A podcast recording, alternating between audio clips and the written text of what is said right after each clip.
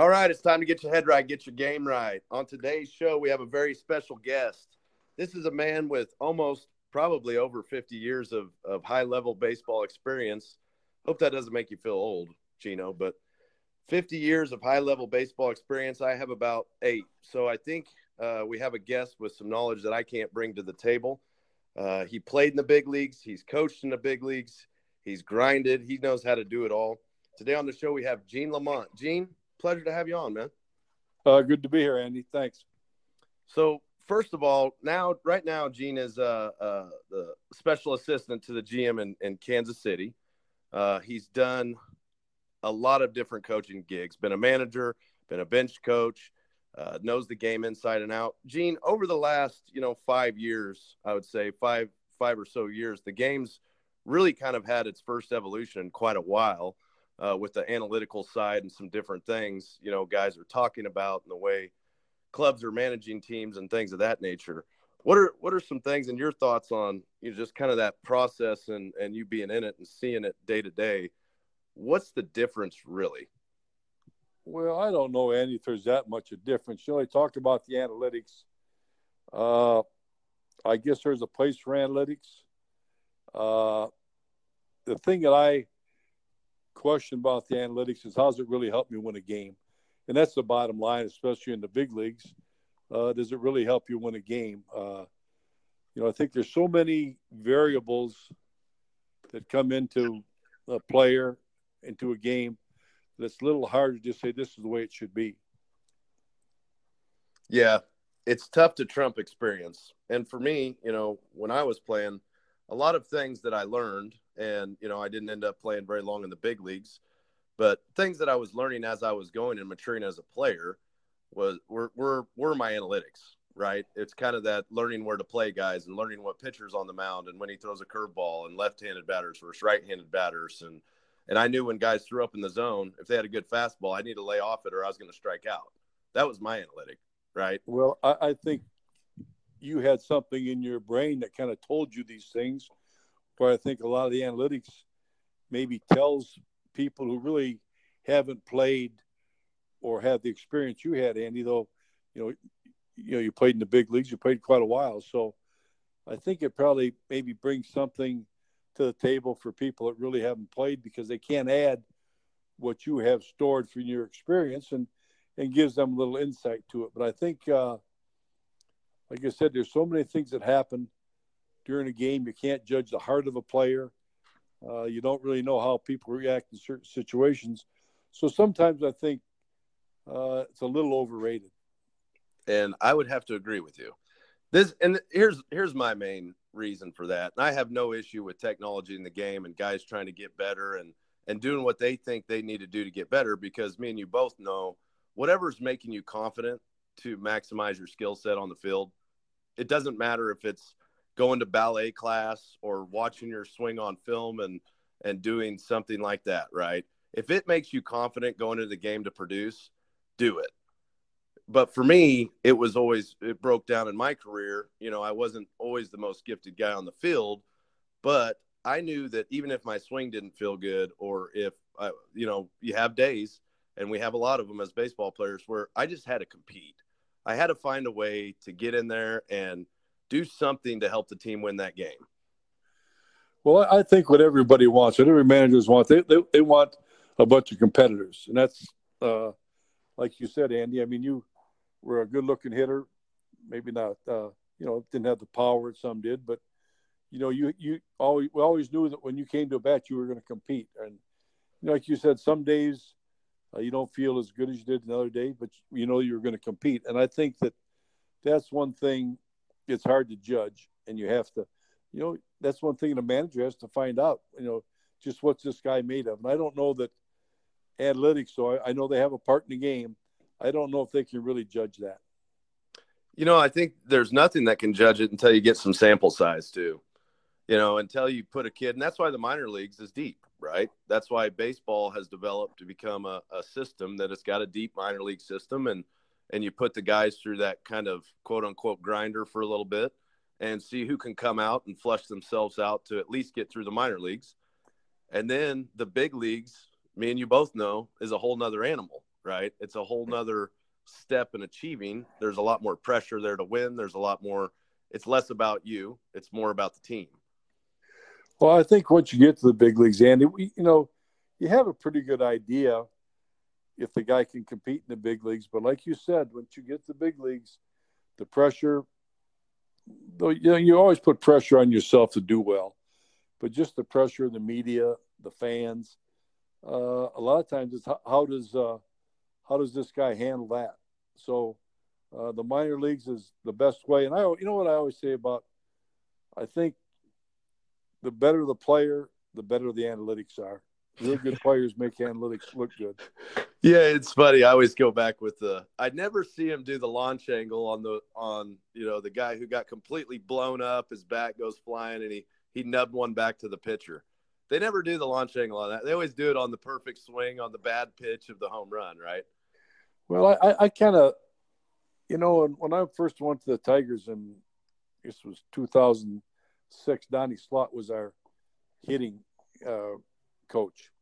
And Donnie showed all sorts of pictures where everybody swings up a little bit. And mm-hmm. I think, uh, you know, I think the launch angle is probably good for some players, but I think if if you don't have power, I, I don't really see where you want to be swinging up too much because you're going to hit fly balls in the middle of the field and they're going to catch fly balls.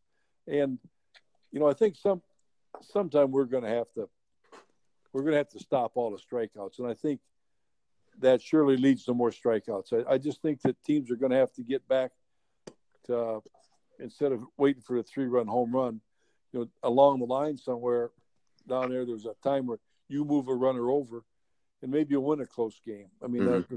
everybody likes the home runs, but the bottom line is you got to win games, and you know that's the kind of players you want, guys that help you win games. It's all about winning. I mean, it's inevitable, and this is what I think a lot of people, and us as players, and going through the minor leagues, guys get it a little bit twisted. You know, because in the minor leagues, you get the AAA guys who are just bitter because they see so and so struggling a little bit in the big leagues, and they think they should be there, right? But what they what they don't understand is there's a whole organization of very experienced people and baseball savvy people. They want to win games. Now, sometimes they might want to win games 2 years from now, but they're planning on let's win games 2 years from now. You know, they call it the rebuild, right? to where maybe a guy might produce a little bit better, but we need to get this guy some experience, whatever it is. But at the end of the day, it's about winning the games, and you're just trying to put the guys in the positions to win the games. Well, I think yeah, there are probably some a few players in AAA maybe should be in the big leagues, but not very many because teams, like you said, they want to win games and they try to get their best players there. Sometimes, with you know what goes on today with the uh, uh, service time, they might be there a little longer maybe than they they would have been. Uh, we, we, never did that in Detroit. You know, Dave Dombrowski, Al Avila. Uh, when guys are ready to come to play in the big leagues to help our big league teams we brought them. Mm-hmm. and I, I understand why teams do it today. But overall, like you said, teams want to get you the big leagues to help them win games. That's the bottom line. Let's get in your bread and butter, which is managing and coaching.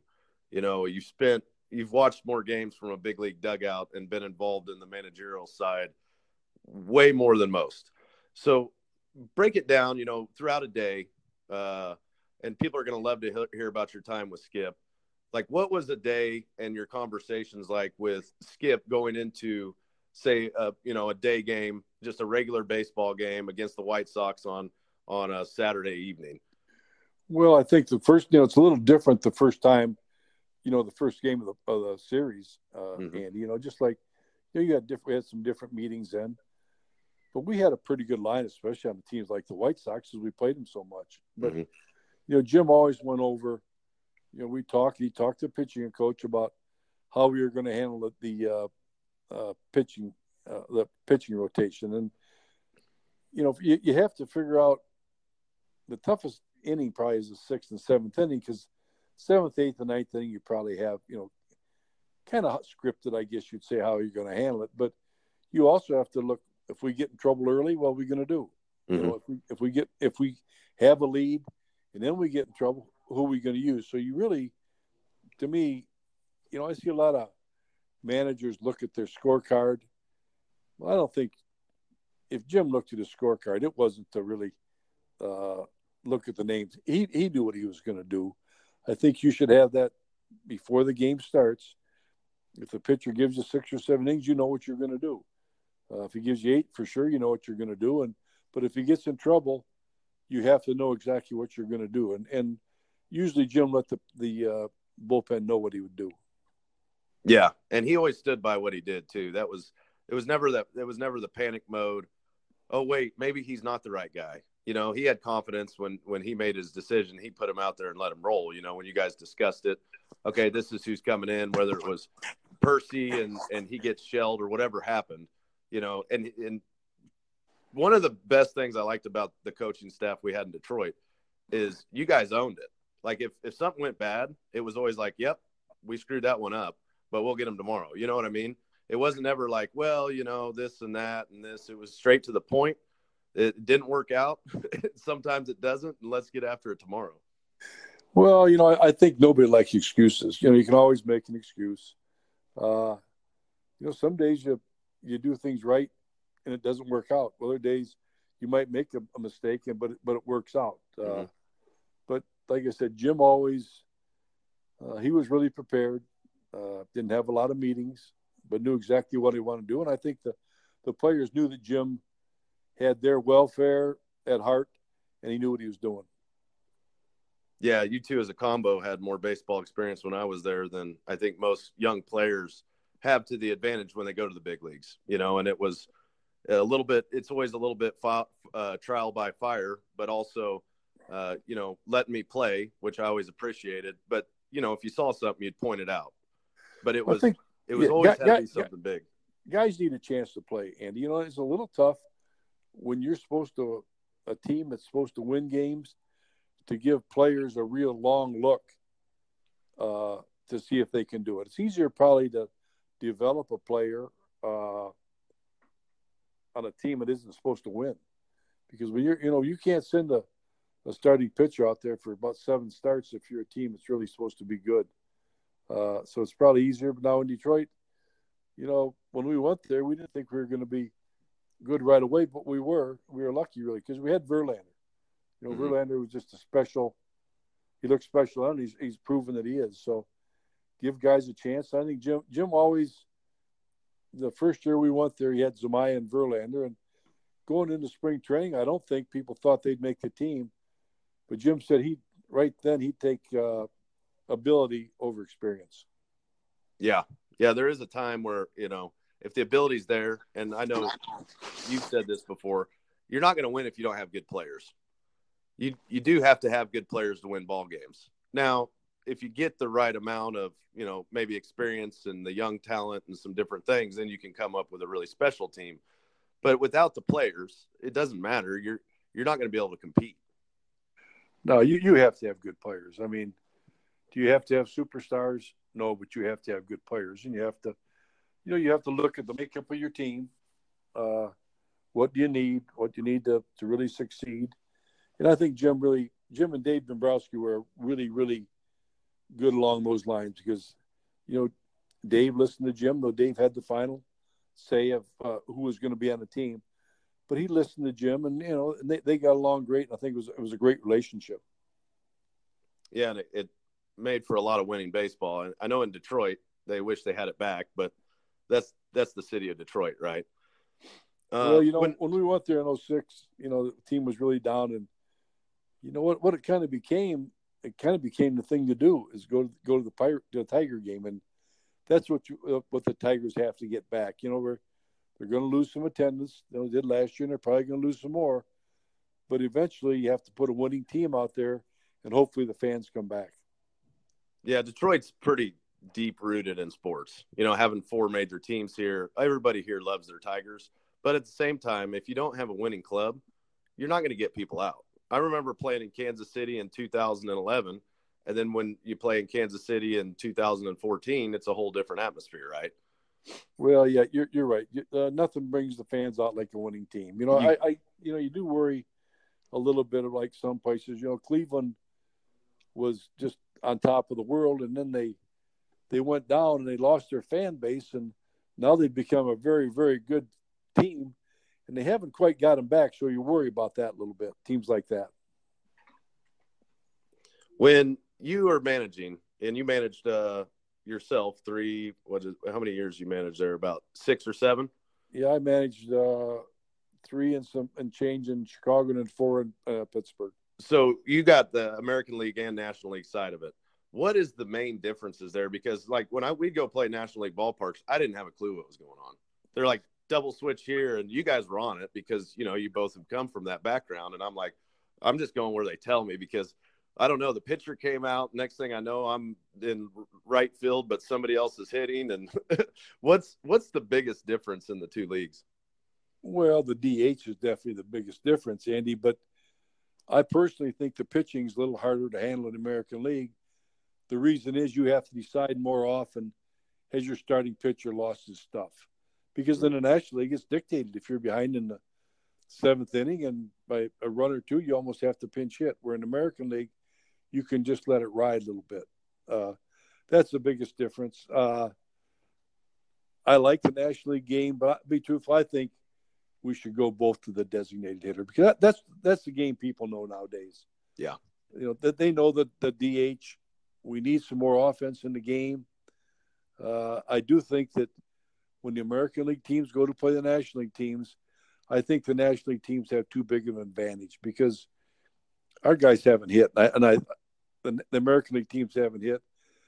I think there's a uh, injury factor, maybe hitting, or even get pitchers getting on base and sliding. So uh, I, I don't know if it's going to happen, but I do think both leagues should be the same. And right now, I'd say we should both DH. Yeah, and it's really it's really not good because when in the American League you structure your team around a DH. So you buy a big bat and you pay him a lot of money to go hit, right?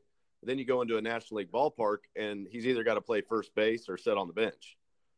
Yeah, it was tough. We know we had we had Victor. You know, it was, it was tough for us. Uh, and I, I, think probably the other the, the National League might say, well, we don't really have a, a true DH, and that's probably true. You know, so there's uh, both ways. I, I just feel that the American League hit, pitchers haven't bunted even.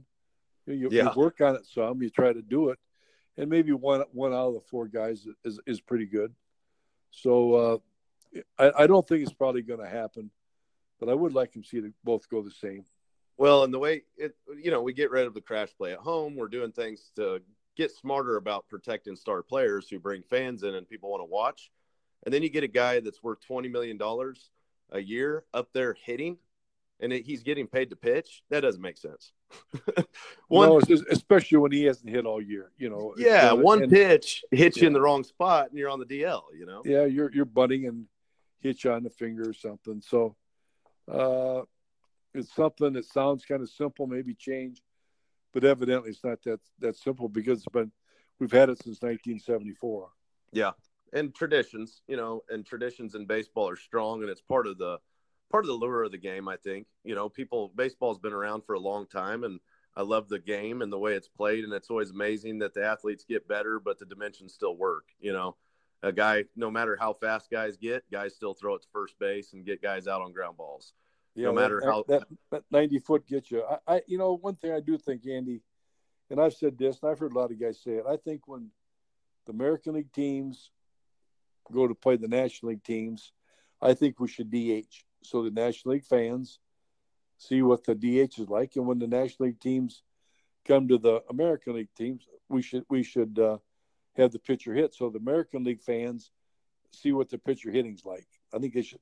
If they're not going to change the whole thing, I think that'd be a, a good way to change some things. I love that idea. I think that that brings a whole nother fun aspect to it too. And and like you said, the fans get to see Justin Verlander hit and see if they like that or not. And then, then they all cringe whenever he gets beamed in the shoulder and they're like, this is stupid. you know, I, I, for me and, and us as hitters, you know, we always trash dog the pitchers. Oh, you know, pitchers can't hit, blah, blah, blah.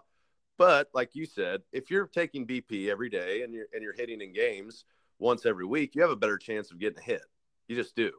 Where our guys, you know, they would step in the box and not have swung a bat in it two years and they're facing Clayton Kershaw.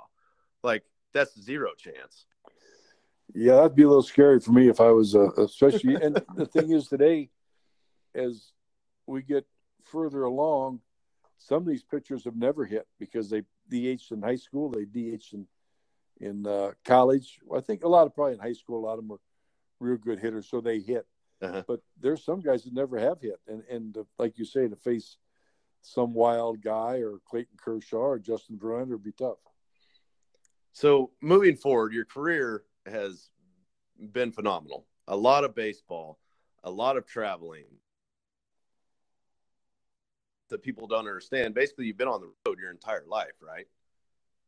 What's... Well, I, yeah, I've, I've, you know, last last year and you're coming up, not quite as much, but you know, Andy, it's something you get used to. You know, my my family's used to it. Uh, they love the game, so it's uh, it's just something you get used to. You know, some guys don't like it. I, I guess I love the game so much that you put up with some of the, the, the other things. Yeah, and the, the hotels in the big leagues aren't too bad, and the food's pretty good too. That's what what the biggest difference. People ask me, "What's the biggest difference off the field in the in between the minor leagues and the big leagues?" I'm like, "Well, you got fans who like you. You had some fans in AAA, but the hotels and the food are great. like we went from eating, I was eating McDonald's cheeseburgers to catered in, you know, Capital Grille and filet mignon. Well, it, it's that's different that long. Plus, it's a little easier getting on that charter flight and uh, somewhere, and somebody somebody you you really don't hardly handle your bag, so you get spoiled in the big leagues. I see it now, Andy. I get on the commercial flights and uh, got to pick my bag up, get my rent a car, and get my uh, bags. It, it's much different. So you can you can get spoiled in the big leagues. That's for certain. So throughout your career, staying humble and, and understanding, like okay, because you had your your years as uh, as the big league manager, and then you then you had the role as uh, the bench coach in Detroit, and you coached third base, and you did a lot of things there. What was was was there ever a point where you were like, man, I want to really be uh, the manager again, or did you figure out that you know my role here and the way we all fit together is the best for me in my career coaching wise? Well, you know, I really like coaching third base. I like coaching third base, but I did bench coach, but I just got so I didn't see quite as well, and I didn't want to get hit by a line drive in the head, you know. Uh, but yeah, there was. I'll, I'll, be truthful, Andy. When I I thought I had a real good chance to get the uh, uh, Boston job one year and didn't get it, and that really, uh, I guess, it stuck with me. The fact that I still had a good job made it a lot easier, a lot easier to to take. But I, you know, I do. I'll be truthful. Shoot, I'm 72 years old, and I still like to manage in the big leagues. Shoot, I wouldn't even mind managing the minor leagues if you if you didn't have to go through all the buses and everything. Yeah. So really, the passion of the game preceded some of the stuff because what a lot of people don't realize is when guys get a job like you got or you've had in the past, it takes a long time to get there. It's not like some some people in today's game, you know, they've gotten there quicker, but like for you and for uh, Jim and a lot of guys. I mean, you you grinded it out through the minor leagues, worked into the big leagues, and like you said, man, I'd love to have that managing job, but I still got a good job. And and and lean back on, you know, I got a ton of experience. What more do you want from me? I can see where that could be a little a little tricky to navigate, right? Yeah, well, I, I think nowadays, you know, I managed eight years in the minors, and I, I still think that's probably what really was, was best for me. You know, the coaching under Jim was great, but the managing the minors, I think, really helped me. I think it's probably a little tough on some guys today, excuse me, who are grinding out in the minor leagues, uh, learning to manage in the minors, and then they, you know, bring guys who've never really managed. I, I, I, I do know that if I was one of those guys, that that would probably really eat at me. But, but you know, that's what looks like the way it's going to be. So from playing to managing, you know when you when you have to make the switch or you decide to go the coaching route uh, i think as players we all think we'd make great managers but truth be told there's a lot more that goes into it a lot more of the behind the scenes stuff. What are some of those things behind the scenes that when you started managing or throughout your coaching career like you found were important that you didn't even know existed when you were playing? Well you have to make so many reports is one thing andy as, as a minor league manager and you're you know, you handle. And when I was there, I didn't have a coach or anything. I was all by myself, and I had to handle everything. You know, uh, I didn't drive the bus or anything, but uh, you know, I threw an awful lot of BP, probably hour batting practice a day, but it wasn't something that that I didn't like. You know, I, I enjoyed it. I loved I loved the minor leagues to be truthful, but I'm surely glad that after eight years I graduated to, to, to coach in the big leagues with Jim.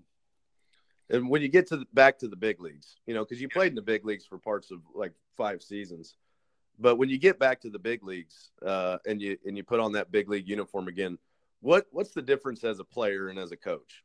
Because I always wondered that. You know, I know guys uh, that have played, then they go coach, but you get back to the big leagues and you put the uniform on, and now you know you're the coach in the big leagues. What's the difference in like attitude towards the game?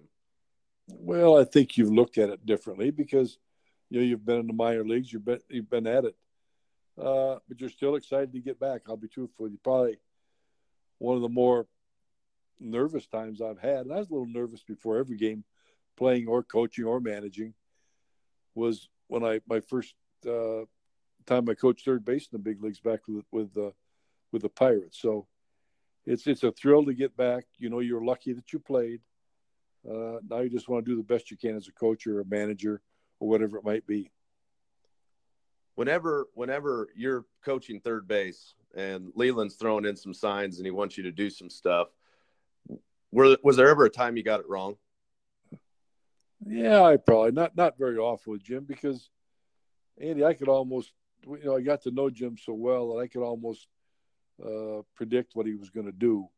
So it was something that I knew he might want to set up a hit and run. So the the pitch he gave, the sign he gave me before was close to the hit and run, but it wasn't the hit and run. So I, from that, you kind of uh, mm. get a feeling that well, he, he might want to hit and run the next pitch. Now, uh, suicide squeeze, which we didn't do a lot, every once in a while those would fool me, but you get to know uh, when Jim wanted to do that also. When uh, I and this is something for any of you coaches and managers, you know, the simplistic approach a lot of times is the best for players. Uh, I see a lot of the college guys, you know, they're throwing signs into the catcher and, and they're trying to manage every single aspect of the game, right? as opposed to letting your players play and then trying to put them in, in positions to succeed. A good example would be, but I'd be in the uh, getting ready to go up. You know, we'd come back in and I'd be on deck, second hitter that inning, and Skip would be like, "Hey, Dirksy, he gets on first, first pitch, hit and run." Like no sign needed, no nothing, right? He yeah. just he like we just know okay if Austin or whoever was hitting in front of me gets on first base, the first pitch is a hit and run and he knew me as a hitter. If I was starting to struggle a little bit, he knew that the quickest way to get me out of my head is give me the freedom to go up there and hack at something. and I don't know. Yeah. He, he, he, he had to have known that about me. Really, probably that. He's probably afraid you're going to miss the sign, really. But no, but you know, I think I always the sign I give to the hitters when I was coaching third is you want to make them tough enough so the opposition can't steal them, but you also have to make sure that they're not so tough that your your hitters can't get them because the job of a third base coach is make sure that your hitters get the signs. You know, if they miss them, well, you take it personally. You got to make sure that they have the signs. Knowing when to wave a guy home is, you know, one of those things because that's really the point. As any baseball player, I always tell young kids, the ball is going to tell you what to do a lot of times. You know, if you're hitting and and you're looking at the defense and different things, but me and you both know there's times that guys don't have a clue what's going on. And then you're looking at your runner. I'm sure there's always a game you're playing in your head. Okay, if if I know this guy at second, if it's Victor, he's not as fast as if it's Andy and this and that. But what are some cues that would allow you to be confident when to send guys and when not to? Well, one, one thing, Andy, that I always tried to impress upon guys, and I tell them in the spring training, every time the ball's hit, give me 100%. You know, if, if I don't have to read into the equation is this guy running as hard as he can, it makes it a lot easier. But you know, you you, you know the outfield arms. You look at them. You you try to keep as a third base coach. You should keep track of where the players are feel. Are they playing deep? Are they playing shallow? And then you get an idea. You and the situation of the game. You know, two outs. You're going to a lot of times make them throw you out. I mean, you don't want to get thrown out by 20 feet. But if it's with with two outs, if it's pretty much bang bang at home plate. If you think it's going to be bang bang, you're pretty much going to send them. Dependent a little bit on the score. Yeah, so score plays into it. How many outs plays into it. So as a third base coach, pay attention to what's going on, right? Because you do see times, and and I see guys that they get stiff over at third, and they're very nervous. And this is one thing that third base coaches I think struggle with the most is knowing when to do that, right? When to wave them because I've seen third base coaches stop guys, and it's always that split second judgment call, and it's either you're either going to get cheered or booed because that's going to be on you. If the guy gets thrown out at home, well, you know, and if, if it wasn't a perfect throw, hey, that's on Lamont, right? So yeah, yeah, you you you accept that as a third base coach. I think uh, you just one thing. Uh, Ray Miller used to say this, who was our pitching coach with uh, uh, Pittsburgh. He says the worst day of, of the spring training for for a third base coach is photo day because if you got your photo in the paper, it's because you screwed up. So you never like you never like that. Yeah, you don't. It's one of those places you don't get you don't get the love, but you'll get the hate, right? That, that's about right. That's that's for sure. But like I said, I loved coaching third base. Uh, I do know that if I was a minor league manager, I'd surely want to coach third base. How many scary guys did you have when you were coaching third base that you were like, I'm scared right now? Because people don't realize how hard those balls get hit down there sometimes. And me being young and athletic and creeping in there, and I wasn't scared, but I've had some very, very close calls with balls that get hit right down that line. So yeah. what's going through your head when when Gary Sheffield or somebody like well, that came to the plate? Yeah, G- Gary was probably the one, but you know, when we got Sheff, he wasn't quite as quick as he was, you know, when he was younger. But uh, mm-hmm. he scared you a little bit, though. You know, you you know darn well that if it comes right at you, and, and the one thing is you're standing kind of sideways, and you don't really, you know, have a good, I don't know if depth perception or what it might be is to get out of the way. And I've got hit a few times. I got hit, did get hit once in the leg in in Colorado by Jeff King, and it's it's still kind of numb down there uh, between my ankle and my knee. But you know, you, you can't worry about it. I see guys get so far away now. I, I think they're out of position as the one when they have to make a decision. So I think you have to watch that too. Yeah, tough call because you definitely don't want to get hit by a baseball, hit by some of these big guys. No, you know, when I first had to put that helmet on, I thought it was kind of dumb, but as you get a little older, think, well, this is pretty good having this helmet on. Maybe, you, maybe, maybe you want to flap. Well, and as you get older, you know, your your physical abilities aren't as valuable anymore. It's all what's in between them ears, man. Well, you got to protect that. Yeah, we, yeah, you got to make sure you hit in the head. But you know, you might say move, but it doesn't happen as quick as it used to. So young players, young players, you know, we get a lot of people, and a lot of the stuff I do now is is more around the youth side and and try how to try to put them in more of a mental position to succeed, right? And I see a lot of the young kids and and going after the baseball dream like we all did growing up, and and being honest with yourself, what can I really achieve? And I always try to tell them, you know, there's a point where your skill set's going to matter but all you really need to do is just go out there and try to play the best uh, to the best of your ability, as cliche as it sounds. What are some things uh, for the young kids, you know, that that might have some serious ability and and thinking about, you know, the possible draft, whether it's out of college or high school, that they could latch onto, maybe going through that that that whole system and try to get to the big leagues. Well, you know, it's a little different now. I think what kids what kids go through you know, when I when I was growing up, shoot, we we we played you know all, all the sports. I think we're probably a little bit too much now just to one sport. Most everybody, you know, mm-hmm. but you know, I think you just got to tell yourself, you know, there's going to be some bad days. It's not all going to be. Uh, it's not going to be good every day. So you just have to make sure that you're ready every day and try to improve every day. Just like you know, it's it's not unlike it is in the minor leagues, really, Andy. Yeah, yeah, you got to learn. This is one thing that's different for me when I went, and I was lucky enough to play quite a bit of college during the summer portion of the year. But when you get into pro ball, what I see most guys fell out. The first thing that's going to fail is the everyday because it's every day. Like it's not, you know, okay, we have we play three games on the weekend and then that then we have a few days off. It's every single day. You have to strap them on and find a way to compete, right? And I'd say that's for most guys the number one thing that's kind of like that everybody's excited when they first start. Everybody's pumped up, and you get to game 20, then you get to game 50, then you get to game 80. That's where it's kind of like, wow, this is we're still here. You know, we're no, we're only halfway done. So it's it's tough to keep your mind focused on when I don't want to play or when I when when it's not I don't feel good or whatever to strap it on and get out there and still compete. And that's really what separates some of the talent because everybody's talented when they hit a certain level, but I think that's one of the things that kind of separated me is every day I went out and I played regardless of how I felt. Well, it, it's a grind. I, I, think people don't realize just how tough it is, especially in the minor leagues. But I, I think what happens sometimes, Andy, I think that players nowadays think, well, I'm supposed to be getting tired. You you have to fight it. You have to fight it mentally. It's is it a physical thing? Yeah, it is. But I think being tired and not being ready to strap on every day is, is more of a mental thing. You you just mind over matter, I guess you'd say. And uh, that's one thing I hear. I, know college guys say it's a little different. You know, we uh, you get in this pro ball, and boy, you got a good pitcher every night. You know, you're not. It's not just on Friday night and Saturday.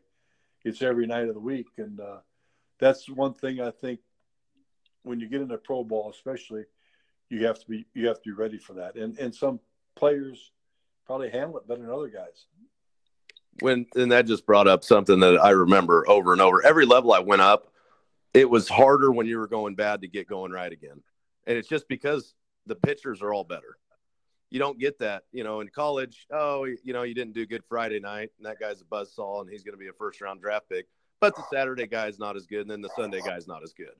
You know, then you yeah. get the pro ball, and it's like every guy you're facing can get you out, and that's where that's where the separator is as far as the competition mode goes for me. Yeah, I, am I'm, I'm sure that's true, especially like you say with the in the college. The, the thing I think with when guys go bad, you just have to. I don't say you accept it, but you just have to battle and battle. The I think the stronger mental guys are strong mentally. They don't let it you know, get as you know, the streaks get as long. If you believe in your ability, you know you're going to come out. Now, if you're not sure if you're going to hit or not, well, a lot of times that compounds the uh, problem, and, the streaks last real long. And then you get guys in your ear uh, telling you, well, it's because your swing path is doing this, and your your mechanics are off here, and you need to get your foot down earlier, and this is stuff that I had to battle all the time. You know, it's not only inside myself, which is the biggest battle I think we all have, but it's also learning which outside sources you should listen to and which ones you shouldn't. You know, and that's part of that's that's a tough road to navigate. Well, I think as you play, the longer you play, you get to know your swing and and you know what the problem is. Mm-hmm. I mean, it's and sometimes it's just uh, you just you're they're pitching you tougher. You know, you just you can go through a week where you don't really get a good pitch to hit, and it, it, it's tough. Uh, but like you like you say, you, you, you know yourself, and, and mentally, if you believe in yourself, you'll come out of it, and then hopefully get real hot when you do. Yeah, we we got to ride those hot streaks as long as possible for all you young guys. When you are hot, don't get arrogant and don't get cocky because it's okay. You want to be confident with it, but I see too many times the guy's hot, he's on cloud nine, he thinks he's God's gift to baseball, and what happens is when he starts struggling, he's in the dungeon. He's he's cried himself to sleep at night. He's so high, and then when he spikes, he goes so low, and then he's so high, and then so low. What, like you said earlier, you want the player as managers that can just be consistent over the long haul. Yeah, you don't want your peaks and valleys. You know, you there can't be too much of a difference with them because you just, uh, you know, you get in trouble. So, uh, like you said, when you when you're going real good, you just got to have the same demeanor that you do when you're going bad. And you know, if you're when you're going bad, if you're crying about this, crying about that, no, nobody wants to hear it. Nobody's going to feel sorry for you.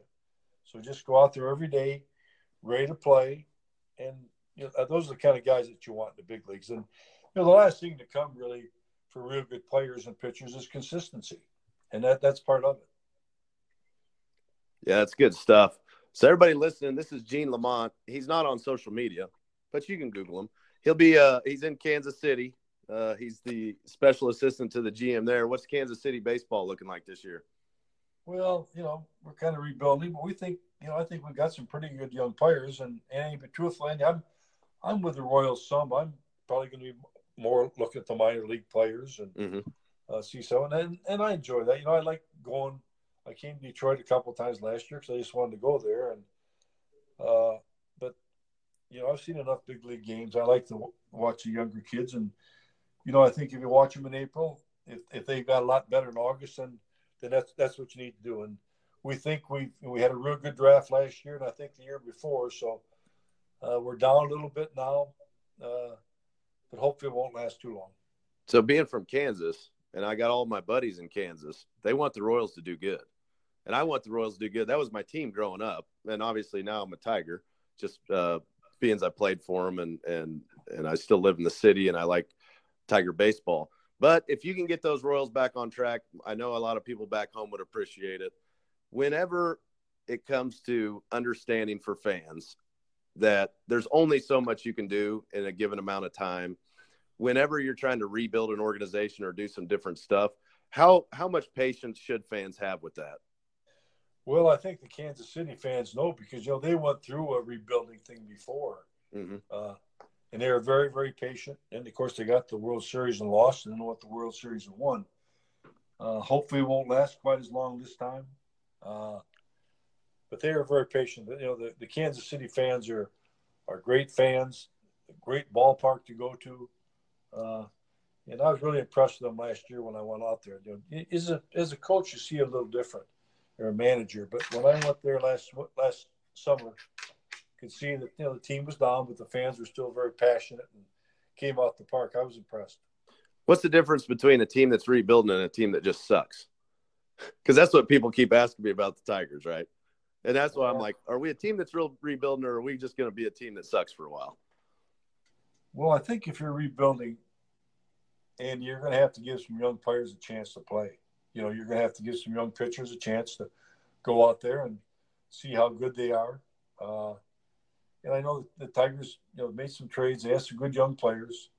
Uh, it won't be easy, but you know, I'm sure that Al Avila and his staff they'll get them back going. Uh, it should be, you know, it'll be interesting. It, it, like I said, it's never easy, but uh, you know, they have they have some good good young players.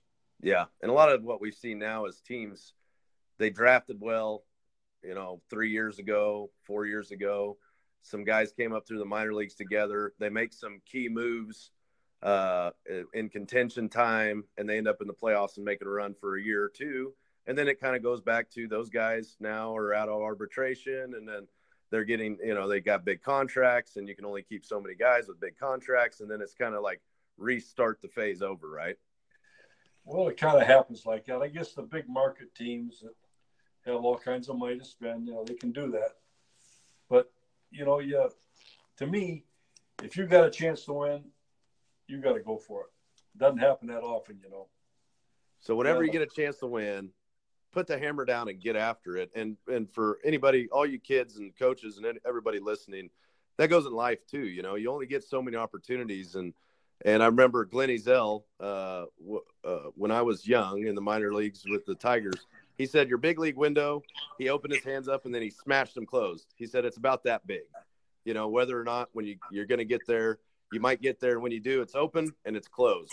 So when you're there, go and get it, you know, and, and that always stuck with me to a point and it kind of translates to life too. You only get so many opportunities to do things and that window can shut quickly. So you might as well get after it and enjoy it while you're doing it.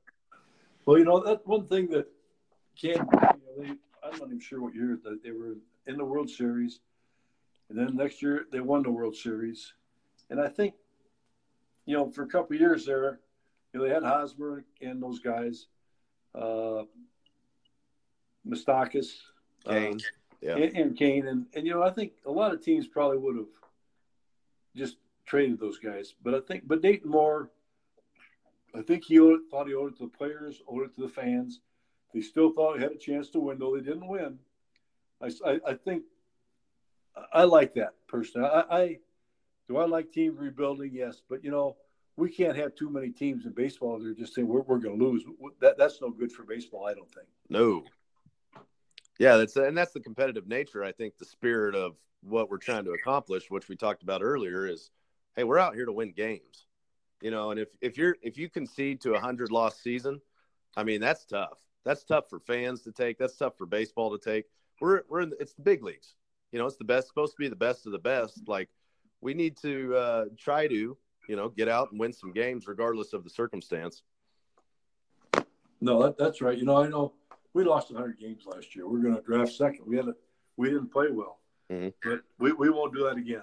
I'm, I'm, I'm sure we'll, we'll improve enough. We got better towards the end of the season. We've, we've got a lot of speed. We got a, I think, a superstar in the making in, in our uh, Alberto Mondesi. So it should be, we, we think that uh, we'll get better fairly quick. Will it be next year that we're ready to contend?